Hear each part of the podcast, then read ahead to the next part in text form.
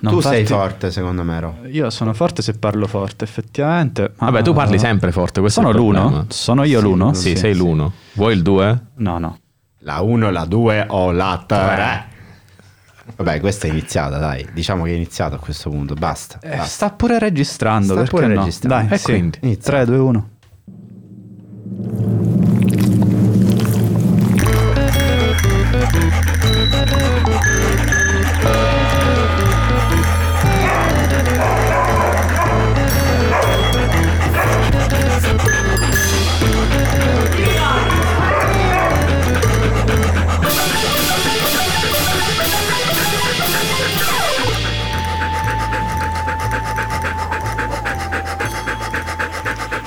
Poi, a parte Pablo, no? C'è anche sempre l'impressione che stia per iniziare un nuovo pezzo musicale, in realtà, di sottofondo. Non so se vi rendete conto. Ma perché quello l'abbiamo fatto apposta? certo, è tutto... Spesso e volentieri abbiamo fatto iniziare la puntata con un, con un pezzo, invece stavolta la iniziamo in media stress No, con dico proprio, minchiate. dico proprio nel- nella finale di Pablo Champions che si League. sente Cosa c'è? eh, La di ansimare, Champions League. Ecco, abbiamo ricominciato un attimo. Si Il- sente? Che si, sente un volume bellissimo di sottofondo in questo Eh. momento a questa eh, diciottesima puntata Esatto. dei cani bagnati. Eh, Cosa significa quel gesto? Significa questo. significa Ci che penso io, non ti eh, preoccupare. Esatto, Beh, bravissimo. Beh, ma- questo va bene. Questo. Comunque, benvenute e benvenuti alla diciottesima puntata della terza stagione dei Cani Bagnati. Io vi stoppo subito, altrimenti partiamo per la tangente. Quindi il sottoscritto eh, oggi è in conduzione con eh, alla sua sinistra Roberto Roneri e la regia. Saluti, saluti. Saluti, saluti. e baci, e baci, No, saluti e basta. e baci da me. Ragazzi, calma, eh, così senza Vuole mettere delle parole in bocca. Va bene, Giorgio Qua Grasso è scoppia già una guerra. Qua scoppia una guerra. Calma, non, int- non anticipiamo già subito, io mi sento molto lontano, ma ehm, non anticipiamo già subito il, il tema della nostra puntata perché ne parleremo con il nostro più grande... No, no, quello è un altro. Ehm, con un esperto di eh, geopolitica e eh, di sicurezza internazionale, ovvero un altro romano, perché come sempre qua quando ci mancano le romane come Giordana che salutiamo, eh, in realtà poi invitiamo un ospite anch'esso eh, romano, quindi purtroppo anche oggi avremo un esemplare e tu non mi ricordo più neanche cosa voti. Comunque, Mattia Caniglia, benvenuto con- alla diciottesima puntata dei Cani Bagnati. Grazie cani, Ragazzi, che bello sì. essere qui, molto bello, molto bello. Possiamo fare un pasto. brindisi celebrativo? Tra l'altro vedo che la puntata sia Direi. di dire, inizia con delle conflittualità, quindi siamo decisamente in Tutto- È tema. tutto calcolato, devi capire, cioè senso... Che regia, ragazzi, non me l'aspettavo. Capito? Hai visto? Ma noi oggi, appunto, per parlare di conflittualità, ti abbiamo invitato eh, proprio per parlare un attimo del. Intanto. Puoi fare rumore, cioè siccome siamo cani schifosi, cioè dobbiamo proprio fare, a volte facciamo proprio lo sciacquettio. Si Oh, sente. caro sì, cioè, per una volta che conduco, comunque c'è sempre un elemento disturbatorio. Io pensavo che fosse Roberto Neri, invece sarai In tu. Russia, Ma io mi sono Russia lui messo- non durerebbe due secondi. Ma io mi E sono non- messo qui infatti nell'angolino apposta per fare il Madonna disturbatore. mia, e meno male che eri Esatto. stanco oggi, mamma mia. Di solito sono io quello che ho, ho, ho Bud Davi- Comunque, dicevamo. Per una volta, infatti, parliamo di temi super attuali. No, non è vero, per una volta, sto scherzando. Però, siccome chiaramente la- l'attualità ci trascina e si trascina nelle nostre puntate, in questo caso mo- scoppiettando, direi.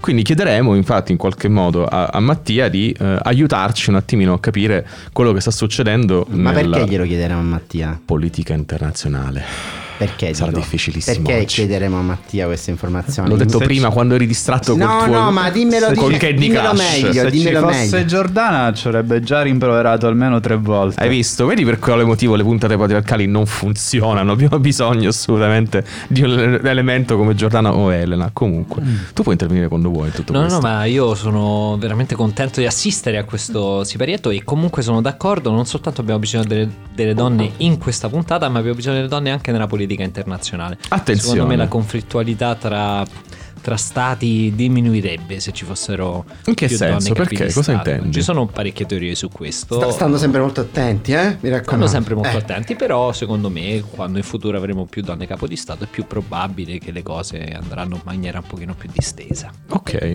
che- eh, come mai? Perché questa, questa, questa idea? Questo, ci sono degli studi particolari, però eh, non è che posso mettermi a citarli qui. Già mi avete chiamato per discutere di una cosa molto seria. So che nelle puntate precedenti vi siete divertiti su temi, come dire, più eh, più divertenti, eh, come dire il suono, il cinema, la fotografia e adesso invece mi avete chiamato me per rompervi no, i maroni no, assolutamente sulla no, geopolitica e No, la per capirne di più perché siamo assolutamente tutti bombardati, sempre per restare in metafore eh, belliche, da questi venti di guerra, ma non so voi, io ne ho capito poco. Ci dicono che c'è, la, sta, cioè, hanno detto ieri credo che sta per scoppiare la guerra in Europa. Esatto. Dicono, io non me ne ero accorto. Tra l'altro siamo nell'anniversario di Verdun, della battaglia di Verdun oggi. Che è una battaglia che importantissima della prima guerra mondiale per i Grazie, nostri Giorgio. ascoltatori e ascoltatrici. Grazie, ecco, Ascolto. vedi. Quindi Io diciamo faccio- siamo ancora più in tema. Allora, io faccio proprio la parte della nonna, quella che non le sa queste cose, quindi spiegami che sta succedendo. Allora, cosa sta succedendo? Eh, forse dobbiamo fare un po' di cronistoria. Facciamo un po' di cronistoria. Vai. Vabbè, quello che sta succedendo in due parole è che ci sono delle tensioni forti in eh, Ucraina, specificatamente eh, con eh, quelle che vengono definite breakaway ehm, republics, che sono due repubbliche indipendentiste del Lugansk e del, eh, di Donetsk. In, Cioè eh, delle parti dello. Stato interne che Esatto. si vogliono separare. che si vogliono separare esattamente e, e sono parti diciamo a maggioranza russofona o di etnia russa qui e già diventa controversa la questione a seconda di chi racconta la storia però diciamo che queste due eh, province si vogliono un po' separare e- ma questo non è veramente mh, Il casus la- belli. non è veramente il casus belli. Facciamo, portiamo indietro, diamo un po' di prospettiva a chi ci ascolta perché ricordarsi come le cose sono iniziate beh, ci aiuta sempre. Allora, la crisi in Ucraina inizia nel 2013, non so se vi ricordate, eh, l'ex primo ministro ucraino eh, non firma un accordo commerciale con l'Unione Europea, in pochi giorni si scatenano delle violente manifestazioni di piazza pro-europee che poi diventeranno il eh, movimento di piazza Maidan. E il governo tenta una strada di repressione, non riesce a reprimere ehm, Il le manifestazioni, sotto la pressione della comunità internazionale l'allora presidente Yanukovych firma eh, un accordo che dovrebbe contentare un po' tutte le parti, ma in realtà poi scappa e inizia la crisi, si apre la vera e propria crisi. E- ed è in quel momento lì, quindi alla vigilia del 2014, che eh, la Russia occupa illegalmente la Crimea. E questo è un po' l'inizio della- di una metastasi che- con cui abbiamo a che fare ancora, ancora oggi. Eh, ricordiamo poi, dopo l'invasione dai dalla parte dei cosiddetti omini verdi della Russia, perché è un'operazione che viene fatta, ehm, si, si- I mini verdi, cioè, sono degli ex eh, Greenpeace che... No, sono usa- militari sotto copertura. sì, sono militari senza Gra- target. no, è importante, ragazzi, è importante ricordiamoci che stia- eh, noi dobbiamo sempre pensare che non ci sono solo addetti ai lavori e agli ascolti, quindi ogni tanto ci interme- intrometteremo No, con secondo me il queste... termine omini verdi si è sentito abbastanza, però è, è per, è per segnalare quando i soldati hanno, diciamo, le armi di un paese, le divise di un paese, i carri armati di un paese, ma non sono di quel paese, tra virgolette. Right. Ok, quindi Intendiamo- la NATO non sono mini verdi. No, la NATO non sono mini verdi. Oh, giusto sono mini verdi quando Ok. tu dici, "Sc- ma scusa, questi non sono soldati russi? No, questi soldati russi no. Che vedi la bandiera russa su di loro? No, e quindi non ok, sono soldati verdi. sono mini verdi. Sono mini Ok, verdi. perfetto. Sono mini Già, già questo, per esempio, è un'ottima cosa da spiegare. no, no, è molto Eh, importante. Io non ce l'avevo chiarissima in realtà così No, questa ecco, categoria. Guarda, questa- Eh, Io eh, cambierei il titolo della puntata Omini in verdi. Gli omini verdi raccontati da Mattia. Potrebbe essere, potrebbe essere il titolo del mio prossimo libro, in effetti. Hai già scritto un libro? No, no, ho pubblicato delle poesie, non c'entrano Delle nulla con la, con la geopolitica. Perché no. a te piace, come dicevamo prima. La geopoetica, Ecco, che è esatto. un'altra componente che dovremmo rivalutare in un certo ah, senso. giusto. No, spiegheremo dove l'abbiamo Senti, citata questa, questa ma... geopoetica. Ma parafrasando De Gregori, eh, Putin scrive anche poesie? Questo non lo sappiamo, effettivamente è un'ottima Questo non lo domanda. sappiamo, è un'ottima domanda. Secondo me sì, secondo me fa degli haiku di quelli, sai, quelli piccoli, siberiani proprio, no? Invece che avere la- la- i petali de- di ciliegio abbiamo... le- no, non sono le bombe, no, non- effettivamente questo era meglio, bravo. Ti meriti questo, guarda. Vabbè. Non, non lo vedo molto poetico Putin, eh, No. considerando No. anche il suo passato, come dire, da agente segreto, da KGB. Non, Oh, magari, non magari sì, che ne molto- sappiamo. Comunque, tornando. Tornando a quello che- di cui Eh. stavamo dicendo, quindi eh, occupazione legale da- della Crimea, la Crimea vota in questo referendum eh, Farlocco. quando la Russia vuol far vedere che fa le cose democraticamente succedono sempre delle cose divertenti e, e quindi la Crimea viene annessa ufficialmente. Eh, a quel punto però milizie filorusse iniziano a occupare anche le due regioni di cui parlavamo prima, cioè il Lugansk e, il, ehm, e Donetsk. E dal maggio 2014 eh, i separatisti di queste due repubbliche, che sono ucraine ma c'è una maggioranza filorussa, eh, dichiarano l'indipendenza. E in quel momento che si apre un conflitto che poi ci portiamo fino ai giorni nostri. Ed è un conflitto, ragazzi, che comunque in termini tecnici si definisce, si definisce grey conflict, un conflitto grigio, proprio perché non è mai aperto, non sfocia mai nell'apertura, motivo per cui oggi se sfociasse in una guerra vera e propria sarebbe un cambio abbastanza radicale di quello che è stata la guerra in Ucraina negli ultimi 7 anni, 8 anni. Però dal 2014 pensate è un conflitto che ha fatto 13.000 vittime. Sì, ma la posizione esatta di Putin qual è? Secondo te? Secondo me. Sopra, però. Da Sopra l'orso, intendevi l'opra- sopra l'orso.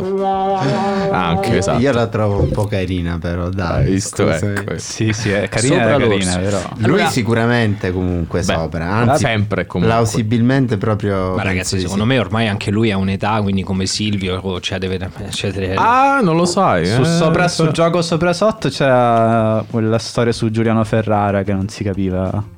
Sì, ah, ma non, non si capiva chi c'era sotto. non si capiva dove stava per l'esattezza. ecco. Vabbè, comunque. E eh, anche lui con la Russia comunque. Mamma mia. Tra l'altro chissà se si è ripreso perché stava male. Non si è ripreso? Non credo. Ah, Ma co- vabbè, co- Non quindi credo. diciamo. Giuliano Non c'è Ferrara. ancora un coccodrillo, però. sai, Una bella penna, tutto sommato. La penna. Una Sì. bella penna. Ma attenzione perché ri- restando su Putin, ecco, eh, eh, tu lo vedi eh, perché è interessante che a questo punto torna al discorso po- poetico qui. Perché Roberto, vedi, lui c'ha, però c'ha, in realtà le vede Delle intuizioni. illusioni. Babbo, capito? Certo, Questa ha la- delle intuizioni, E esatto. invece, eh. È chiaro, è chiaro che non stia cercando una sua poetica in questo No. Allora, sicuramente quello che sta succedendo oggi fa parte della poetica di Putin. Ah. Nel senso che eh, è per questo che la Russia viene definita una potenza revisionista. Revisionista di quello che è successo dalla caduta dell'URSS fino ad oggi. E questo è un po' quello che Putin vorrebbe anche dall'attuale situazione attuale, cioè portare indietro l'orologio di una trentina d'anni e ricordare a tutto il mondo che la Russia non è una potenza decaduta come le potenze occidentali hanno fatto voler, voler credere negli Mm. ultimi 30 anni, ma è una potenza che c'è, gioca un ruolo importante e deve avere un tavolo al- alle trattative di qualsiasi cosa che riguardi l'ordine globale. Mm. Cioè facendo un passo indietro, no? prima facevamo una cronistoria di quello che è successo. Quella è una delle cronistorie, ma ci sono anche delle altre cronistorie. Cioè l'altra cronistoria è cade il muro nel 1989, dissoluzione della- della- dell'Unione Sovietica. Non so se vi ricordate la morte, la fine della storia, la Certo, critica hegeliana. purtroppo sì. Io mi Ah. ricordo un video bellissimo che venne fuori su Blob, Radio, eh, Rai 3, con ehm, Buttiglione. Oh signor. Veramente si tro- revival, Che sì, che si trova là il giorno in cui proprio spaccano il muro e tutto. Anche David Sassoli, compianto, Sì, Compianto. si era lì. a- Era lì e Anche Rostropovich che suona il violoncello. Sì, e mentre c'erano questi personaggi di spicco, C'era Buttiglione nel C'era Buttiglione. frattempo. scusate, un, un refuso, un refuso, volevo dire Mastella. Ma realtà ancora Ma meglio. quello così è più divertente. Non so chi sia c'era peggio. Mastella eh, Quando si tratta di far cadere i governi, comunque Mastella. co- con la moglie. La moglie, sempre quella. Sì. Certo, c'era Mastella con la famosa moglie. Ovviamente c'erano anche cariche della polizia perché Certo. c'erano diversi disordini e una carica coinvolse appunto Mastella più moglie e lui rivolgendosi alle forze dell'ordine tedesche eh, disse Je suis "I- la République." No, disse I am my wife I am my wife N- nel senso che si Mi tro- sembra un antesigna- lui mi sembra un moglie, antesignano no? di Me Too, I comunque. am my wife Fantastico.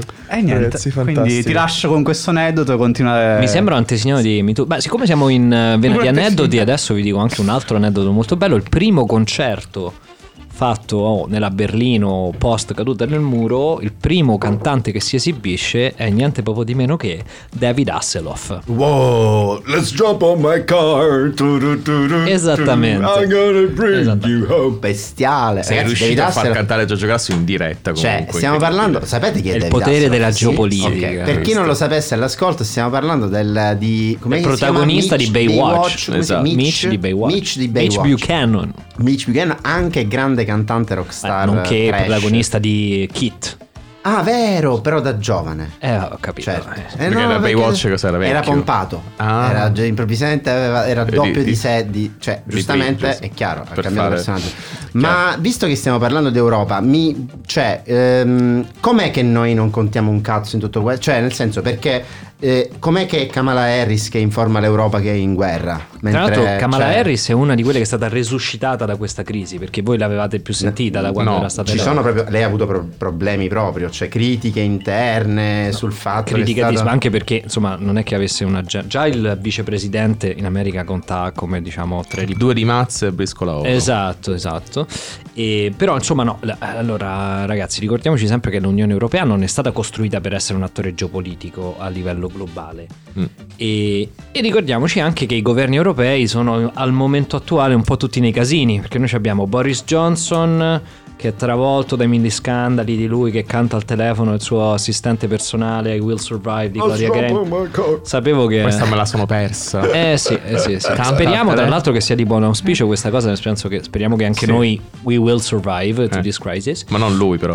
Comunque. Beh, lui, lui è famoso per avere la grande capacità di uscire da tutti gli scandali indenne. Però fatto sta che è un po' distratto dal fatto che ci sono tutte queste cose che succedono a livello interno. In Francia eh, siamo in presidenziali, quindi tutto viene letto da quelle, attraverso quella lente. In elezioni la che saranno coalizione, ad aprile. La coalizione a semaforo tedesca, eh, che ve lo dico a fare, È appena era, nata. era appena nata, estremamente divisa su questioni di politica estera. Ora di più? Ora ancora di più, anche perché chiaramente c'è, una c'è un freno che è molto simile al freno che abbiamo noi, cioè che è il freno della politica energetica. Lì Certo. c'è una questione di approvvigionamenti di gas che nel caso della Germania è quasi importante quanto, quasi come nel nostro caso. E, Nos- nostro intendi l'Italia. nostro intendo l'Italia, dove diciamo Draghi sono usciti un po' di articoli in giro, Draghi è stato un po' latitante su questa crisi. Io non so cosa va. non so cosa la gente si aspetti dall'Italia in questi, in questi contesti, però diciamo che è normale che noi teniamo delle posizioni cautelari molto vicine all'asse atlantico e che ci affidiamo dei processi che, vengono, che debbono essere gestiti attraverso la- il contesto europeo. Io lo so che tu ti aspetti una provocazione adesso su queste parole, ma, io. co- che provocazione? Io mi tratterrò, ma io mi tratterò. Tu ti trattieni No, questo... io adesso sono curioso di sapere No. qual è No, la anche che provocazione. Giorgio che si trattiene... Eh, infatti, sta- No, vabbè, è che c'è, nel senso, possiamo Ah, anche... degli ottimi capelli oggi, tra l'altro. Oh, sai che problemi che ho avuto per uscire di casa in maniera presentabile fa. No, la cosa più bella è Però- che purtroppo anche questo non- i nostri ascoltatori non lo vedono. Eh, è Ed è un il- vero peccato però che non vedo. È il microfono a tema, cioè che ha il copri microfono che in realtà Certo. sembra un colbacco. Il mio capello, è chiaro. No, È non il tuo capello, ma il colbacco del microfono. Ragazzi. c'è una certa Mi somiglianza capelli ricorda, capelli. mi ricorda la storia di quel... um, Ho paura. di quell'atleta finnico di cui parleremo dopo. Di cui parleremo dopo. No, no? dico, non è che la NATO è obbligatoria. Cioè, nel senso, sempre là siamo. Potremmo anche pensare a un Attenzione. mondo senza NATO, no? Cioè, a un. Sempre dico, perché capisco che noi possiamo sistemicamente muoverci all'interno in prospettiva riformista, bla bla, sarà l'unica cosa seria che dirò. Però c'è anche la possibilità di rivoluzionare un po' le cose, no? Cioè, noi l'avremmo, se ce lo ricordiamo. Ho finito. E, Ma I rest my case, I rest my case. No, allora, mh, non so da dove iniziare a dirti che non hai ragione. No, Cioè, ma lo so che tu pensi senso- che io abbia torto Eh. perché la discussione Ragazzi, è già io vi avvenuta. ricordo che non abbiamo tre ore. No, per no, no, questo no, allora, brevissimamente. Il problema è questo. Eh, in un mondo ideale arriviamo in un futuro in cui l'Europa ha la capacità militare anche, se necessario, eh, ma soprattutto di politica estera, di attore a livello globale per non stare sotto l'ombrello della Nato. Non è questo il caso oggi. E quello che sta succedendo negli ultimi settimane ce lo dimostra ancora una volta, perché in Europa tutti stanno zitti e quello che si è dimostrato è che c'è una necessità di leadership americana straordinaria. Ora intendiamoci, agli americani questa crisi gli sta scomodissima. Mi sto Necessi- pugnalando il cuore. necessità, Ditelo che calma. sto facendo dei segni. Calma, necessità nel, nel senso. Lo so adesso cosa poi- vuole dire, non è Eh, che- Vuole dire che in questo momento abbiamo dei leader che sono di qua qua qua, per cui No, ma fondamentalmente ragazzi, allora, è chiaro che l'Europa va in necessità- ordine sparso e Esatto. tutti quanti si girano e guardano a Washington. E Esatto. Washington che fa? Tutti Perché- quanti vogliono fare jazz. Eh, uno dei miei cartoni preferiti peraltro. E quindi tu dici questo... Questo non era un effetto si- speciale, ma era Giorgio Grasso che nel frattempo Non si stava può, suonando. in questo momento non si può fare a meno di una realtà come la Nato. Anzi, vi dirò di più che anche la Nato aveva perso un po' la sua, la sua anima, un po' la sua ragione d'essere, si era dedicata a molte cose, all'apertura dell'Afghanistan, eccetera, eccetera, cose che non sono neanche andate troppo bene.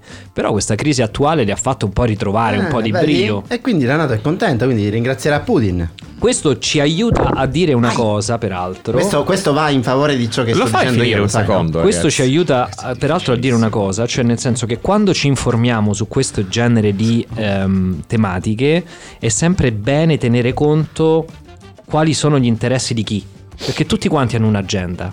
Cioè in Italia se leggete il manifesto che scrive su questa roba vi dirà che quelli che vogliono la guerra sono gli americani perché devono alimentare la loro industria della difesa. Vabbè, Se diciamo legge- che... Scusa, scusa, stavolta sono io il... il L'interruttore. L'interruttore.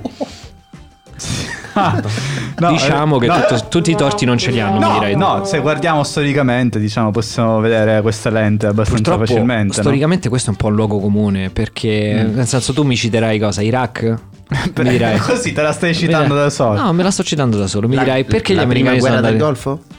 La prima guerra del Golfo un discorso già diverso, però in entrambi i casi in realtà si dice che gli americani sono andati lì per il petrolio. Eh. Ragazzi, gli americani avevano sovrapproduzione di petrolio dagli anni dall'85.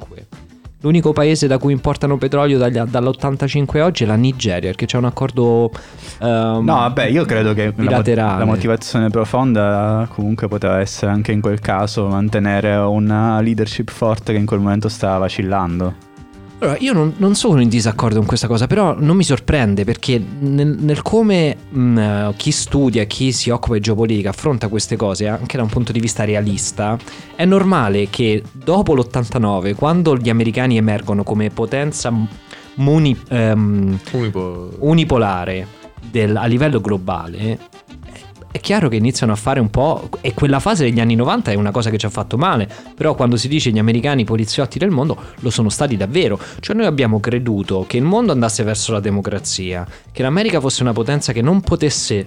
con cui nessuno potesse rivaleggiare. Mhm. E questo poi in realtà non si, è, non si è rilevato verissimo. La situazione in cui ci troviamo oggi, Sì. con tante, una potenza grande che rivaleggia con, con gli Stati Uniti che è la Cina e tutta una serie di altre potenze regionali che cercano di fare quello che possono per affermarsi. Non è soltanto la Russia, è la Turchia, è l'Egitto, è l'Arabia Saudita, è il Qatar, è la Francia Mhm. anche.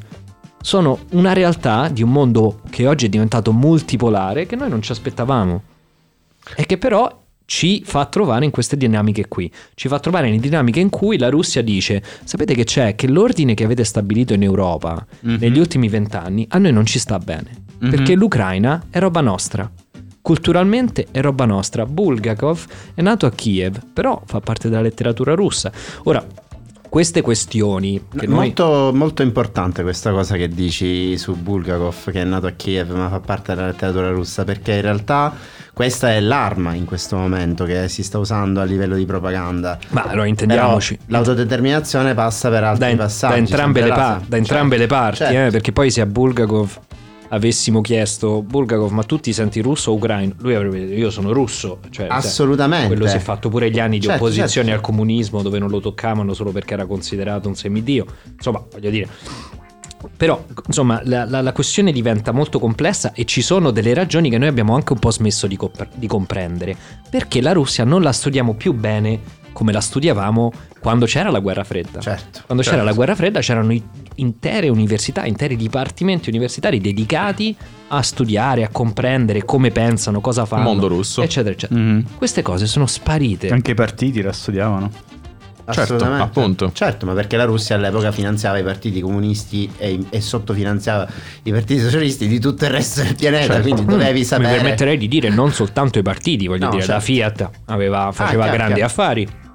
In Russia non ce lo dimentichiamo, per dirne una, ma ce n'erano altre. Sì, infatti, ma si studiava comunque a prescindere, anche se non fossi, fossi stato comunista, comunque Sì, eh. in ogni caso era comunque la seconda metà del mondo. Nel senso, poi perché chiaramente si dimenticava il terzo mondo, però voglio dire... Che non si dice più perché Eh, che- non esatto, c'è più. non c'è più, però nel senso eh, era esattamente quello come giustamente dice, eh, dice Mattia, però è vero questa cosa per cui questa mancanza di eh, conoscenza del, del mondo post-sovietico poi ci, ci- ci porta fondamentalmente, almeno diciamo al grande pubblico anche ovviamente, ma ci porta ad essere, ah, toh, ma E questa crisi Cioè- da dove viene fuori? Dice, Esatto. Beh, ragazzi, sono otto anni che c'è la guerra lì. Non soltanto.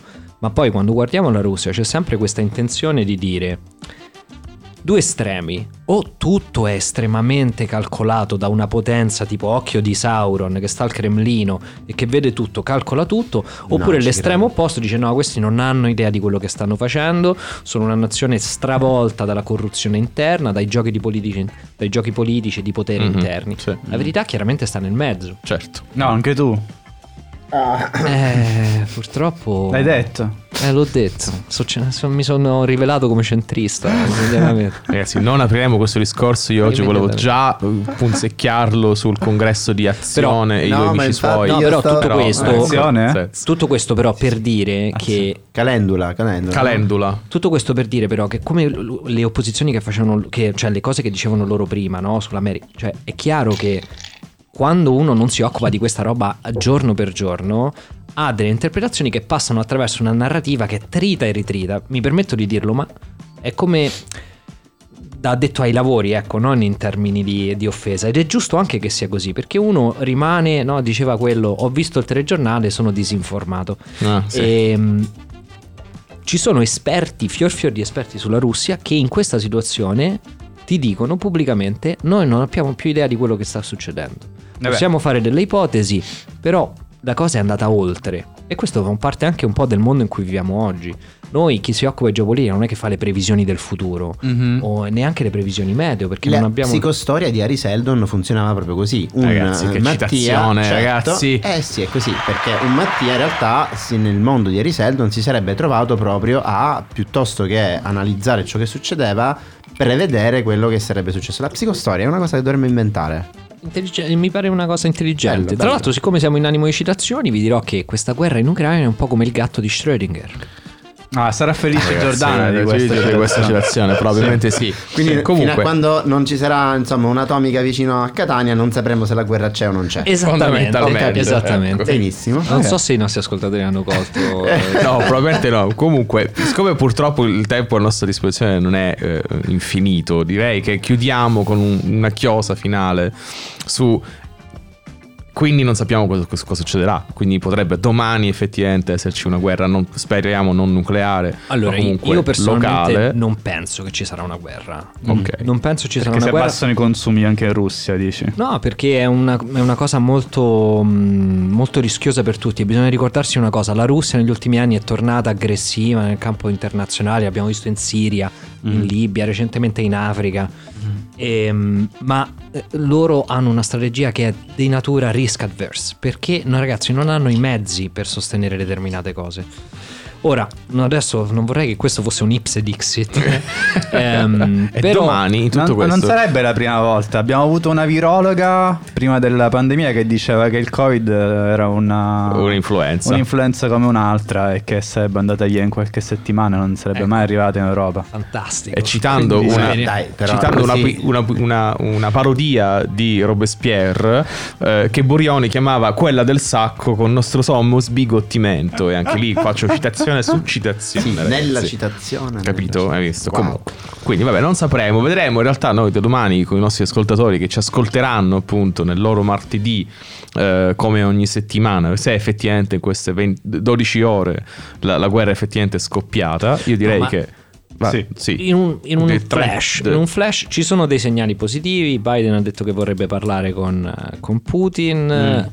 Ci sono però anche dei segnali negativi. Le- per la prima volta vediamo un tipo di propaganda, di informazione, di disinformazione anche nelle repubbliche del Donetsk e del Lugansk che fa pensare che le tensioni si stiano alzando. Ci sono stati degli scontri al confine più alti rispetto a quella che è la normalità, perché ricordiamo la guerra c'è dal 2014, quindi gli scontri sono roba che avviene tutti i giorni. Ok. E quindi ci sono, insomma i segnali sono contrastanti, però mi sentirei di dire che secondo me non arriviamo a quel punto là, anche perché se ci arriviamo ragazzi nel mondo in cui viviamo è un diavolo di problema, perché tutto è interconnesso e il butterfly effect è dietro l'angolo.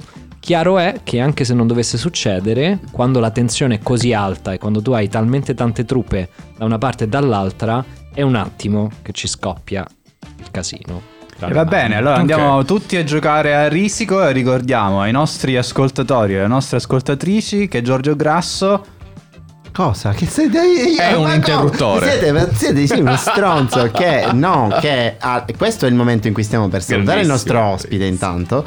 Un pezzo di merda. Grazie mille, Mattia Grazie Canigia. Mattia, ma fra No, qualche a secondo ti salutiamo veramente perché prima dobbiamo fare la famosa comunicazione di servizio, cioè prima di salutare il nostro ospite che nel frattempo lancerà il pezzo che ci ha portato, appunto eh, vi devo informare che voi questo pezzo, se ci state ascoltando da Spotify, Apple Podcast, Google Podcast, una di queste fantastiche piattaforme smart dove avete trovato il nostro, come dire, ehm, podcast dei cani bagnati, bene, la puntata che state ascoltando finisce qui, musica non ne sentirete qui, ma dovete venirci a trovare sul nostro sito nforadio.com. fantastico, un applauso a Giorgio Grazie, Grasso. Applauso, grazie, grasso, grazie. sempre e comunque. Grazie, grazie, grazie, grazie, grazie. Allora, Mattia, que- cosa ci hai portato? Ecco. Allora, vi ho portato una canzone meravigliosa. Siccome parliamo di Ucraina e parliamo di Crimea, e la Crimea è una roba piena di evocazioni. Allora, vi ho portato una canzone degli Iron Maiden che si chiama The Trooper. E The Trooper è una canzone che parla della carica di 600. La carica di 600 fa riferimento a un episodio della prima guerra di Crimea.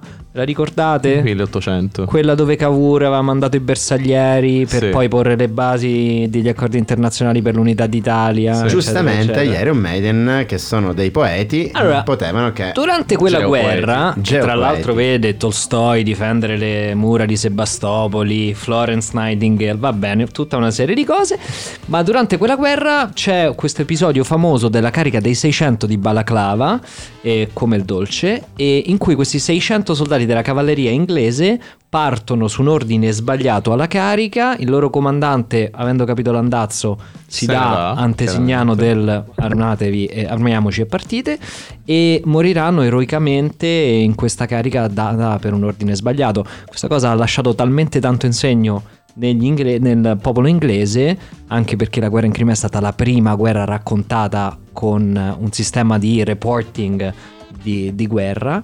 E che è stata cantata dagli Iron Maiden e anche dal poeta Tennyson. E quindi, quindi ce la sentiamo. canzone. The Trooper Ciao Mattia. at ragazzi, NFL Radio. grazie mille. We say goodbye to Mattia.